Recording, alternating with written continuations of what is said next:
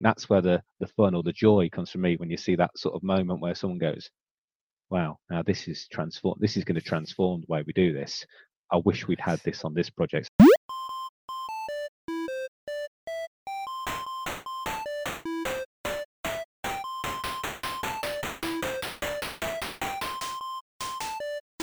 Welcome to Construction Disrupted, the ultimate podcast for the construction industry, exploring the limitless possibilities at the dynamic intersection of construction and technology. Wow, that's a mouthful. Delve into the latest topics, news, events, expert insights, and marketing that are shaping the industry right now and in the future. We'll hopefully sprinkle a little bit of humour in there for you as well.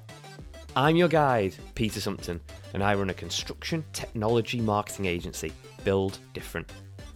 If you're ready to embrace disruption and unlock the potential of the construction industry, keep on listening and be part of the conversation that's reshaping the future of construction.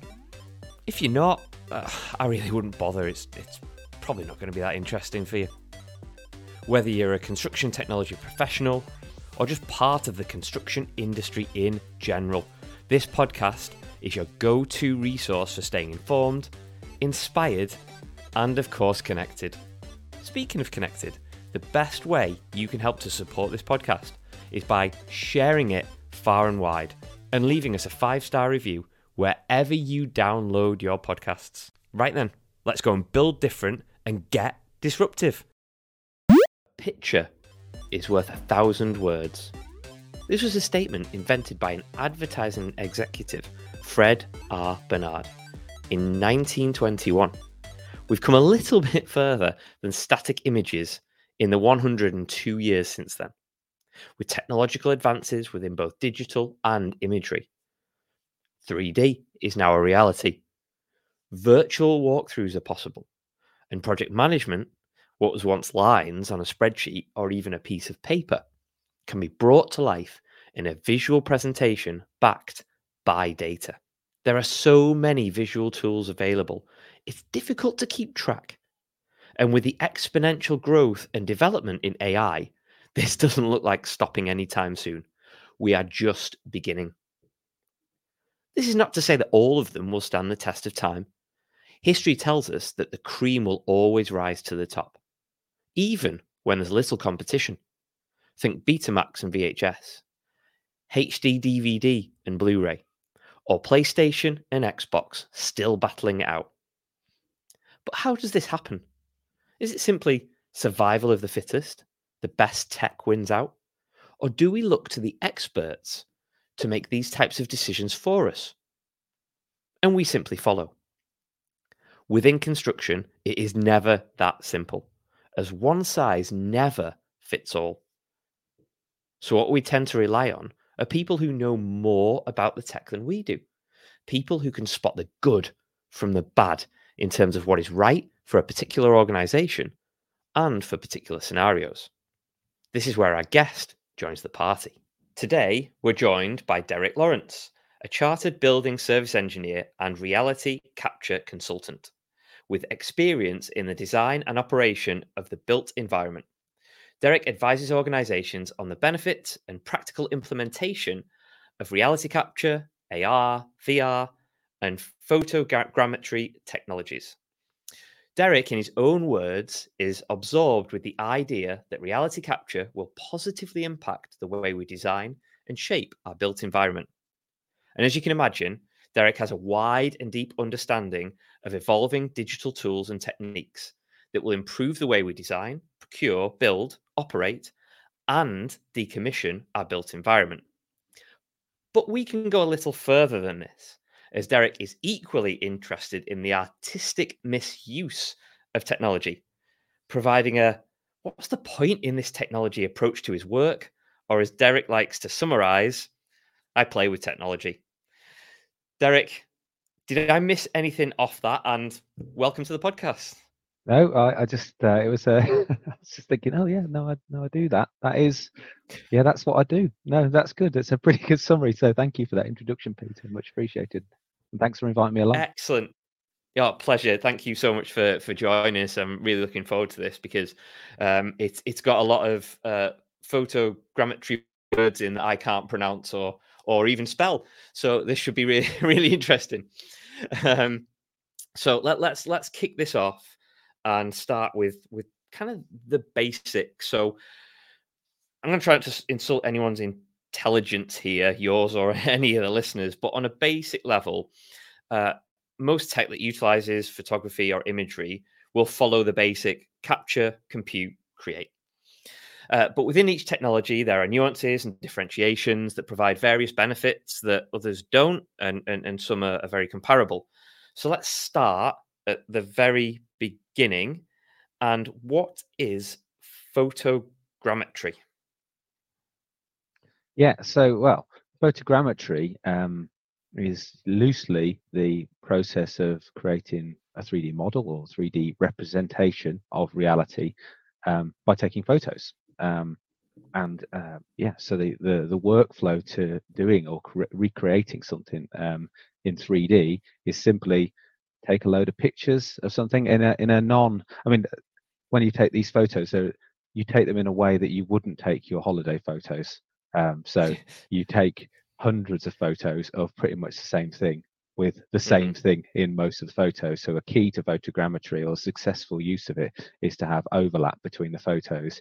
And that's important because the computer um, then takes those photos, finds key points that are, you know, unique to those photos or common points, and then magically works out where all the photos were taken from, uh, which is sort of the, the uh, triangulation process and then is able to reconstruct a, initially a point cloud on that. So lots of dots, and then um, that can then be all those dots can then be joined up into a mesh, and then given the color from the photos. So that's the realism. So you get the shape, um, and then you apply the texture to the shape, and that will create, for all intents and purposes, um, yeah, a, a, 3D representation of reality. Um, so that is photogrammetry. Um, interesting that sort of the, the photogrammetry was, I think, probably from from my experience of um, doing it, something where people said, "I need to recreate. I need a 3D representation of this. How can I do it?" Um, laser scanning at the time, you know, when this all came about, was was a, like an expensive um, way to do things, and where you had to buy an expensive tool. But most people had some sort of camera and were able to take do the the capture part of it. Um, the software was mm. pricey, but that's sort of changed now. Um, so um, you know, take some photos and create a 3D model. But who's that's pretty accessible, um, providing you know it exists, and you can say photogrammetry because you do have to say it. yeah, yeah I, I, absolutely. I was um, yeah do, doing my, my, my voice stretches this morning saying that a lot. Uh, so is is it is it similar to to the likes of um, Google Maps where you know you can go into the map and and and, and see it. Uh, I think there's a slight difference, but is it similar to that? Yeah, um, you know, so this is you know what how how the the 3D representation within sort of a, a Google Earth or Google Maps um, is created really um, by combining okay. pictures, aerial photos uh, normally, um, to build up a, a 3D representation um, of the of the planet. So that that is exactly um, what's going on in the background there. Um, and you know, a lot of um, computer game uh, uh, products now will be created using photogrammetry as a starting point.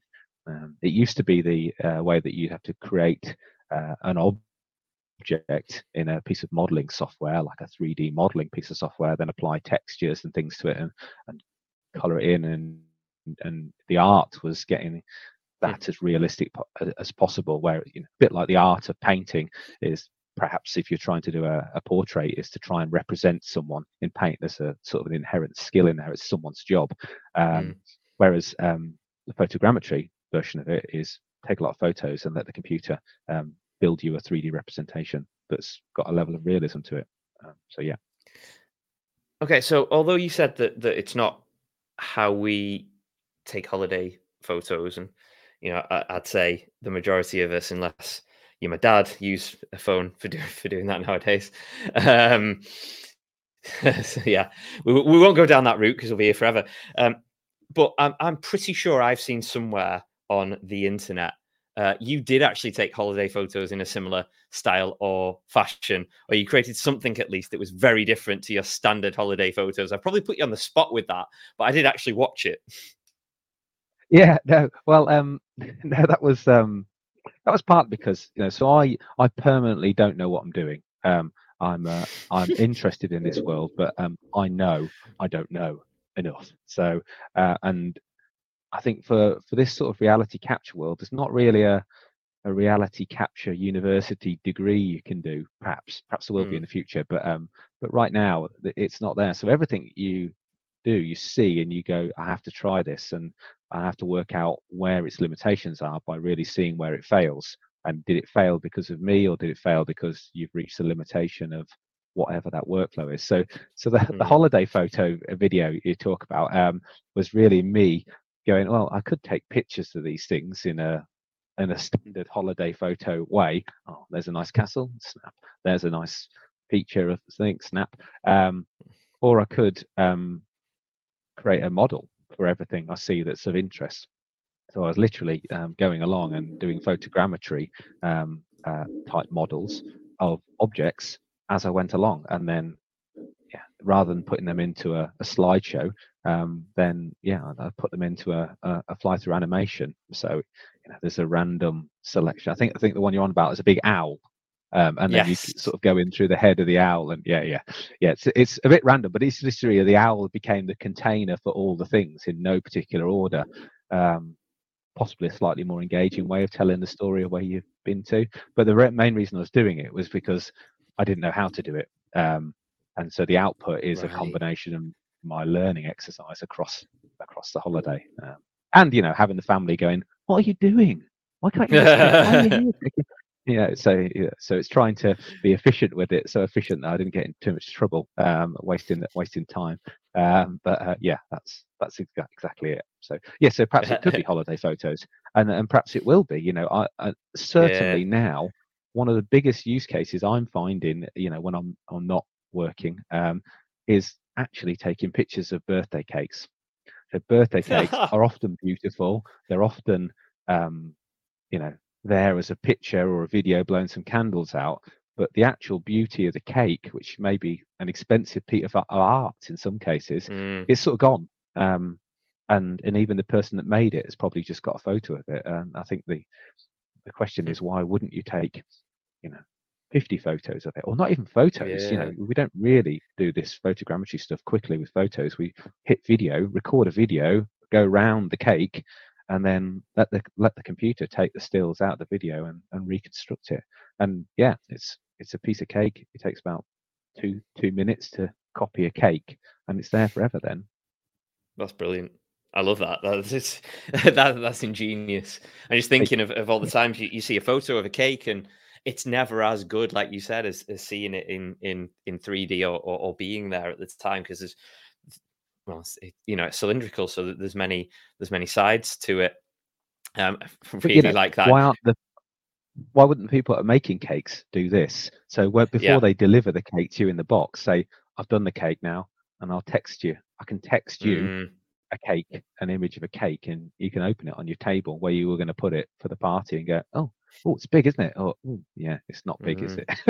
um, and, oh, uh, uh, and not, not, not just that though, but you know, from both sides of that argument, uh, not argument, but both sides that that idea is that one, you've got somebody making a cake and and uh, they've got that additional utilization of technology for communication and and and uh, better comms, and then on the other side, you've got the the person that's buying the cake that it could be just a, a small thing, you know. Oh, can you make that hat blue, not not red? A, tiny little little piece, you know, that that, that yeah. would make a difference to them, and they're not arriving at your door and you're opening it and going, "That's amazing," but mm. I wish it was red, not yeah. yellow. You know, it's like, yeah, yeah. Uh, and, and what we're sort of discovering, and even you know, a, although we didn't know we were talking about cake at the start of this, but uh, you know, ultimately the the and this is what fascinates me about this sort of reality capture type um, work um, in in that it is absolutely universally useful to everyone mm. um, there you know that we're, we're talking about how to send a cake to someone so they can have a look at it. I mean, why couldn't you say the cake's red? Oh, not that red. Oh, right. Okay. Yeah. You know, we're having a discussion about something and ultimately saving embarrassment. You know, and, you know, and you take mm. that.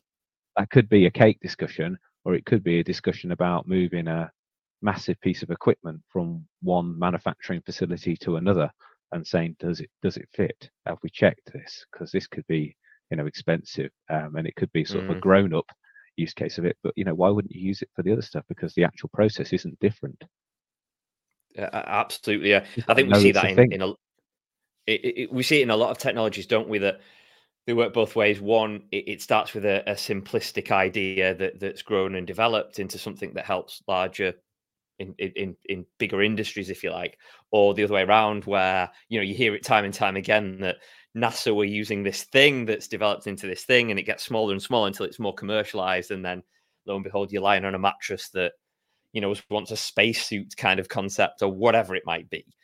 Um, yeah. Which brings me nicely on to something that, that that is of interest to me, and all technology has an, an entry point, and like we are just saying, that can kind of scale up or, or, or scale da- down, and it depends on your own knowledge and the equipment and how far that equipment can can go like you you just said.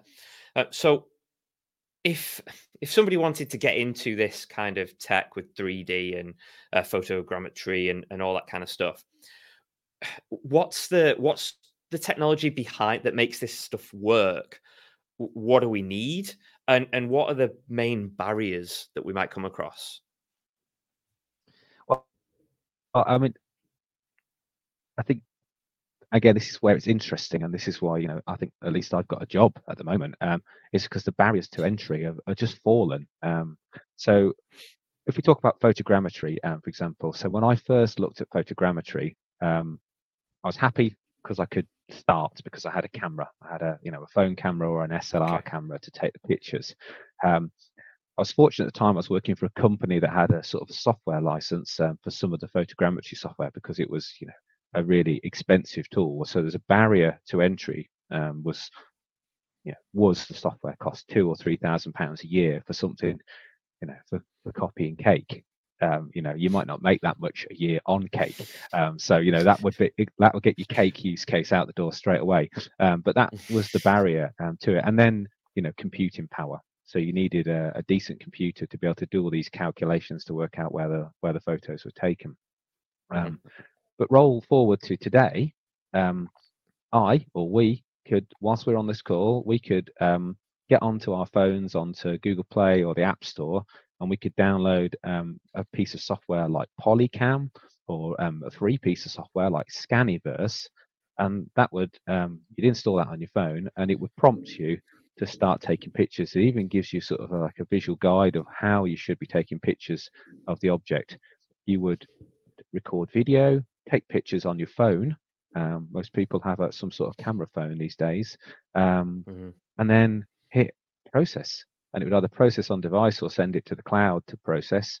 Um, and you know, in five or ten minutes, you'd have a, a 3D model, nice. which you can text to someone else, and they can open in augmented reality on on their desk, or they could look at um, what the model. So actually, the barriers to entry are currently limited by what is what is photogrammetry? What is this? Can I I can create that with my phone? So the barriers to entry are really knowing that it exists. You know, like I say, Scaniverse is completely free. Um, that can use wow, the uh, the phone lidar sensor if you've got um, a lidar sensor. But if not, don't worry because um, just photogrammetry, which is just photographs, then it can it supports that. And yeah, you can go off. And what and what that should be doing, you know, assuming people have you know know it's there, it should mm. be then prompting people to use it and go, oh, that didn't work. Why didn't that work? Or that's really good, but I'd like a higher resolution. I'd like a more complex version. that I don't want to copy uh, a cake. I want to copy a room. I want to copy a building. Mm. I want to copy a city. I want to copy a continent. Um, you know, then then you start. Um, then the barriers to entry um, become higher, but because the tools you're using are, are you know slightly more sophisticated but knowing you can even do it is the barrier to entry at the moment okay so yeah cool So, so, so hopefully people that are, are listening will at least give it a go, and then they'll they'll understand the the simplicity or complexities of of of, of what goes with that. In terms of in terms of the technology and the equipment, I know we, have mentioned a few apps there, and we can utilize our phone. How advanced are, are, are, these are these things? Have we got a long way to go with it, or are we coming to almost a, a, a point in time where the, there needs to be a giant leap forward or a step change in this kind of tech that we're using?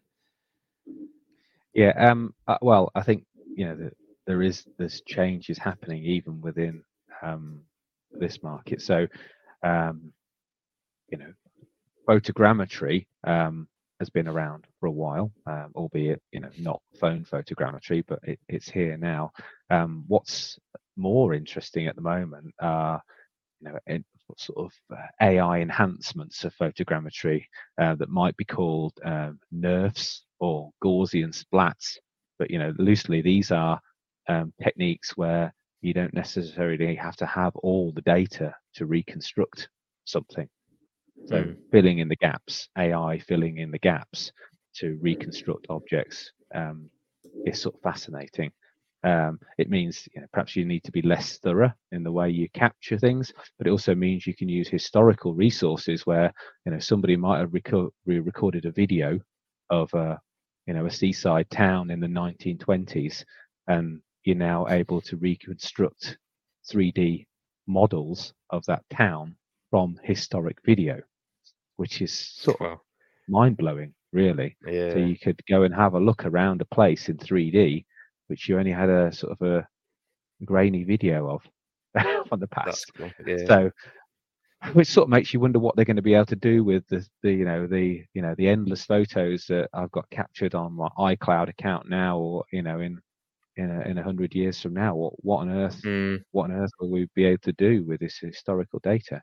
Um, I think in terms of where it's going, that's sort of you know, and it will be you know the tools to capture environments. The, it'll, it'll, be wearable tech that you're just wearing as a, a matter of course. You know, perhaps you'll be wearing some sort of augmented reality glasses, um, and as those augmented reality glasses are, you know, measuring the environment to give you information feedback. Perhaps at the same time, they're also sending data about what you're seeing, and then you know recreating 3D representations of the world you're in instantly.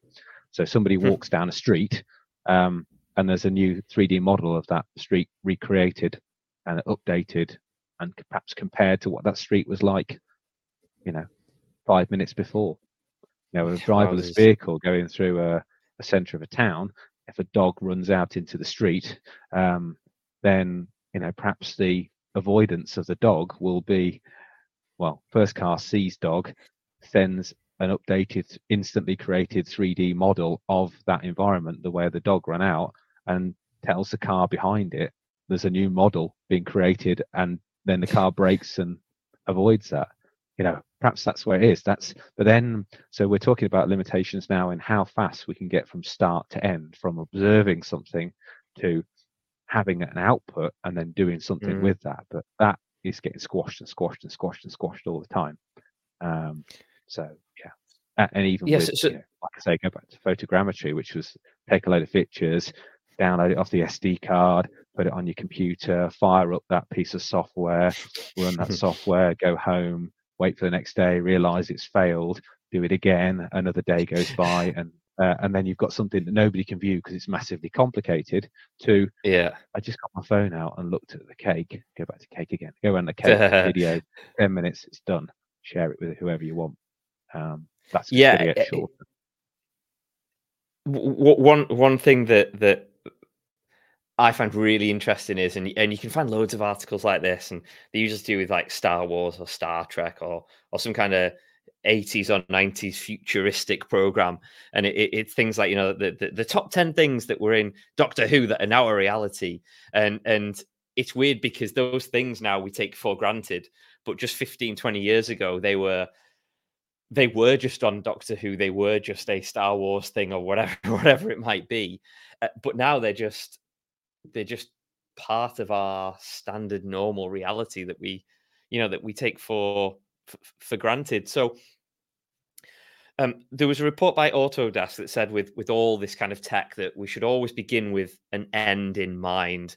Going back to the very start of the intro, you know, saying what is the point in this technology, um, and and that that the, the way we use it, it should always be actionable or lead to at least further actions or have some value and benefit to a, a project if we if we link it back to construction. So, what would be a, a standard, if there is a standard, but what would be a, a standard process here from kind of the decision to use technology to the end result. Yeah. So um, I completely disagree with that view from Autodesk. so, okay. Um, uh, and the reason I say that, um, you've got to you you start with an end in mind, but actually, if nobody really understands what you're doing at the start, then you can't have an end in mind because you don't really mm.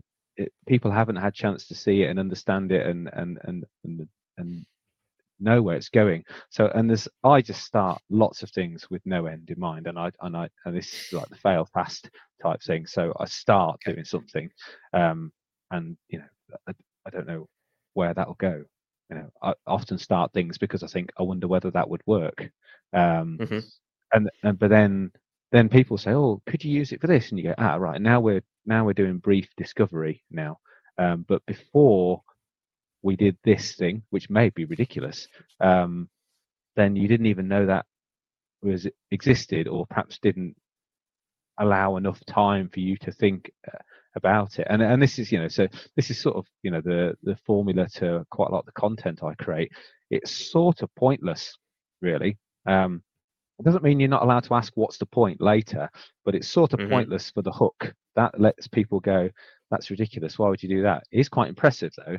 I wonder whether it could be used for this. You know, why would you mm. why would you go down uh, a log flume with a laser scanner? You know, what is the point? What are you going to get from that other than a, a wet laser scanner, possibly some broken technology? Um, well, it, it, might not work. It might work. I don't know whether it'll work. And the opportunity arose, so why wouldn't you? Why wouldn't you do that? But you know, if it can map a log flume as you're going down the slide and, and, and map that world as you go through it, definitely going to be able to do an office. And you don't have any plans of your office, and your office has got some fire evacuation challenges, and you need to look at and share that uh, idea, that 3D um, problem with with someone how how would you do that? And then once you've copied that then perhaps you want to know once you've implemented the change how how well those changes work or what actually you've changed? And, and then you get into this you know this oh could we do this with it? Could we do this with it? Yeah probably. Um i'm glad you asked the question though. So i think sometimes you have to start things with no end in mind to allow people mm. to observe and go ah could you do this with it and then then you generate the the what's the point um, retrospectively. Don't get me wrong, and you can't live your life completely like that, but I think there is something to be said for just getting on with things and then seeing what happens. And I, I suppose if you do have an end in mind, then you are putting a limitation on what could possibly be, and and you could potentially be boxing yourself in and just focusing on where you feel the limitations are rather than jumping on that log flume and seeing what happens. Yeah, yeah, uh, absolutely. Or uh, yeah, so perhaps you, perhaps the, or perhaps the, when you say the end in mind, perhaps the end in mind has to be loose. Like, it would be mm-hmm. nice to create a digital copy of the log flume. Why? Because it because it's interesting. Because it's just an interesting shape, uh, uh, you know, and you can get your basic use case for reality capture about from just adju- understanding adjacencies where things are you know where is the is the top you know, i imagine the bit where before you go up the log flume and drop down that's lower than where you start because the water has to flow around right? So but how much lower is it? And how long is that? Mm. how how much how much do you have to drop before you get to the start? Perhaps there's some design guidance on it but if the, if you don't know what that design guidance is if it works there and that's a meter and a half over 500 meters then well that works. That's empirical isn't it? So and i think there's a lot that can be done in sort of our you know built environment from just observing what's there and we say this we see this with organic design where people say well you know this was inspired by sort of this tree or this plant or or whatever you know uh, and it's sort of the same really you saying well if i could measure that and capture it, then I can analyze it, and then then we can sort of you know do whatever you want um, uh, with that no- new knowledge that you've got. Mm. Okay, so I, I can't I can't leave without discussing examples here. You know, we've spoken we've spoken about log flumes, we've spoken about cakes and holidays. Are there are, are there any projects that you've been involved in or are involved in or are going to be that you've seen a real benefit from using photogrammetry or, or, or the latest technology? And then do you have any more passion based projects or something that you've just done that's a bit of fun that's really interesting?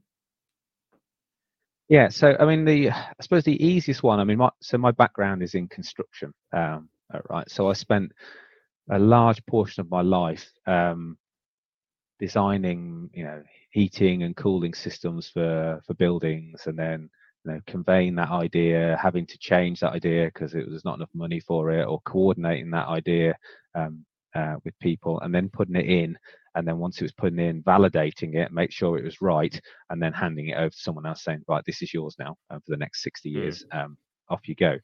So, so I've done quite a few projects now where the just in this in its simplest form. So um, feels like the construction design world has jumped for um, BIM, BIM, this um, building information modeling quite quickly. And, and I think from a design point of view, that makes sense because ultimately at design stage, what you're doing is you know, trying not to collide with each other. You're trying to coordinate the design in 3D, and that's where historically things have failed. The most useful bit of reality capture I've seen relating to the construction world that I've done on a number of jobs now is actually using um, you know not lasers, not really photogrammetry, just using um, straight video.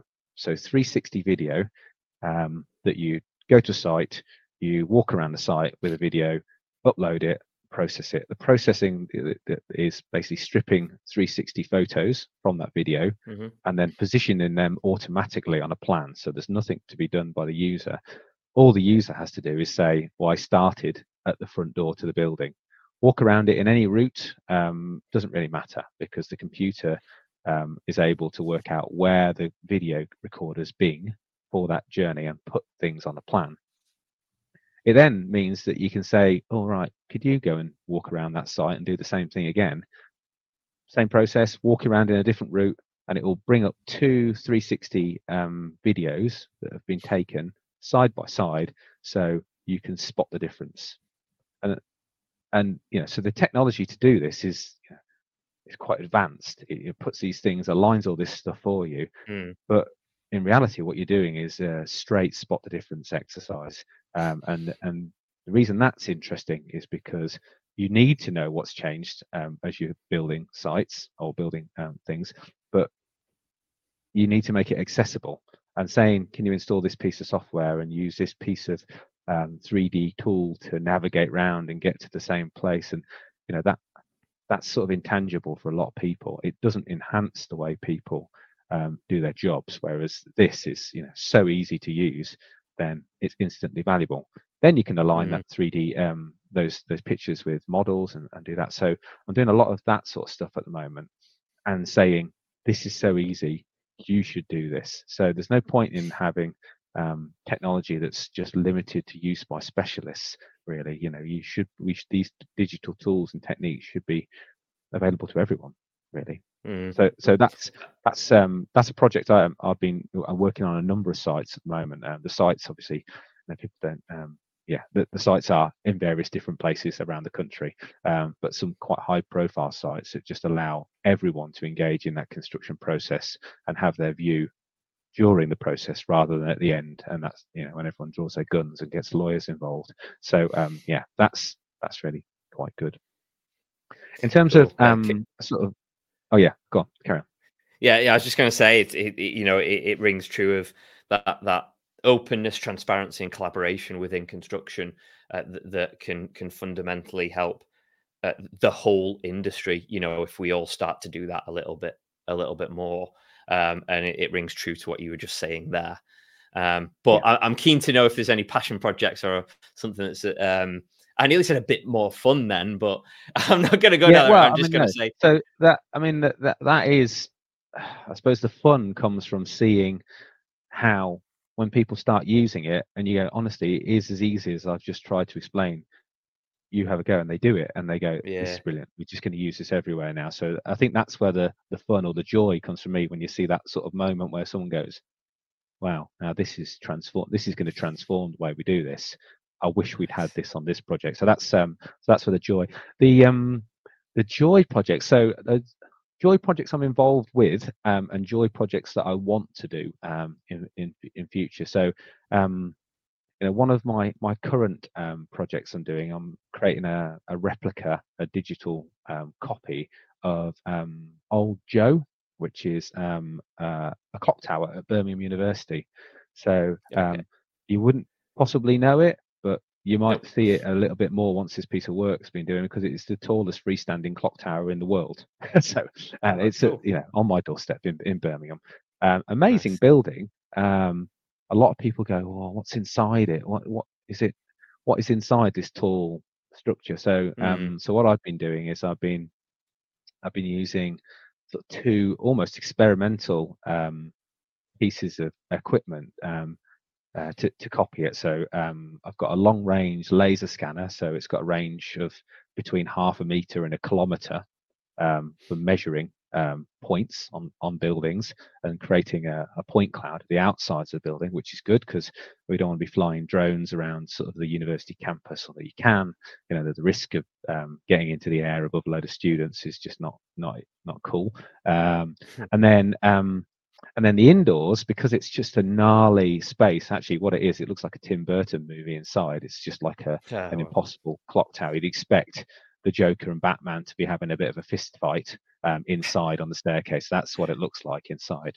Um, but quite tricky to copy because it's very vertical Mm. and it's quite com- com- com- compressed. So I've been using sort of uh, like a m tools that uh, came out of the mining industry um, for mapping um, the insides of the building, so you can see the you know all the staircases and the intricacies, and you can just see how how much there is going on in this building that's just like a 1903 piece of engineering genius and the replica what will it be used for? Well a, lot of people said why are you doing this? What will be used for? Well in its first case it will be used um, just to show people what it is in a way that they Mm. can go oh right. I often wondered how you got upside. There's a lift in there. Is there? There's a lift in there. Uh, there's a big water tank in there. Why is there a water tank in there? Because that literally is the tank that pressurizes the whole of the, the university like a big feed and expansion tank but that you old that you'd have in old heating systems in houses. That's that was yeah, Yeah. that's why that's why it was there. And there's a clock and there's peregrine falcons nesting in there and all sorts of crazy other stuff.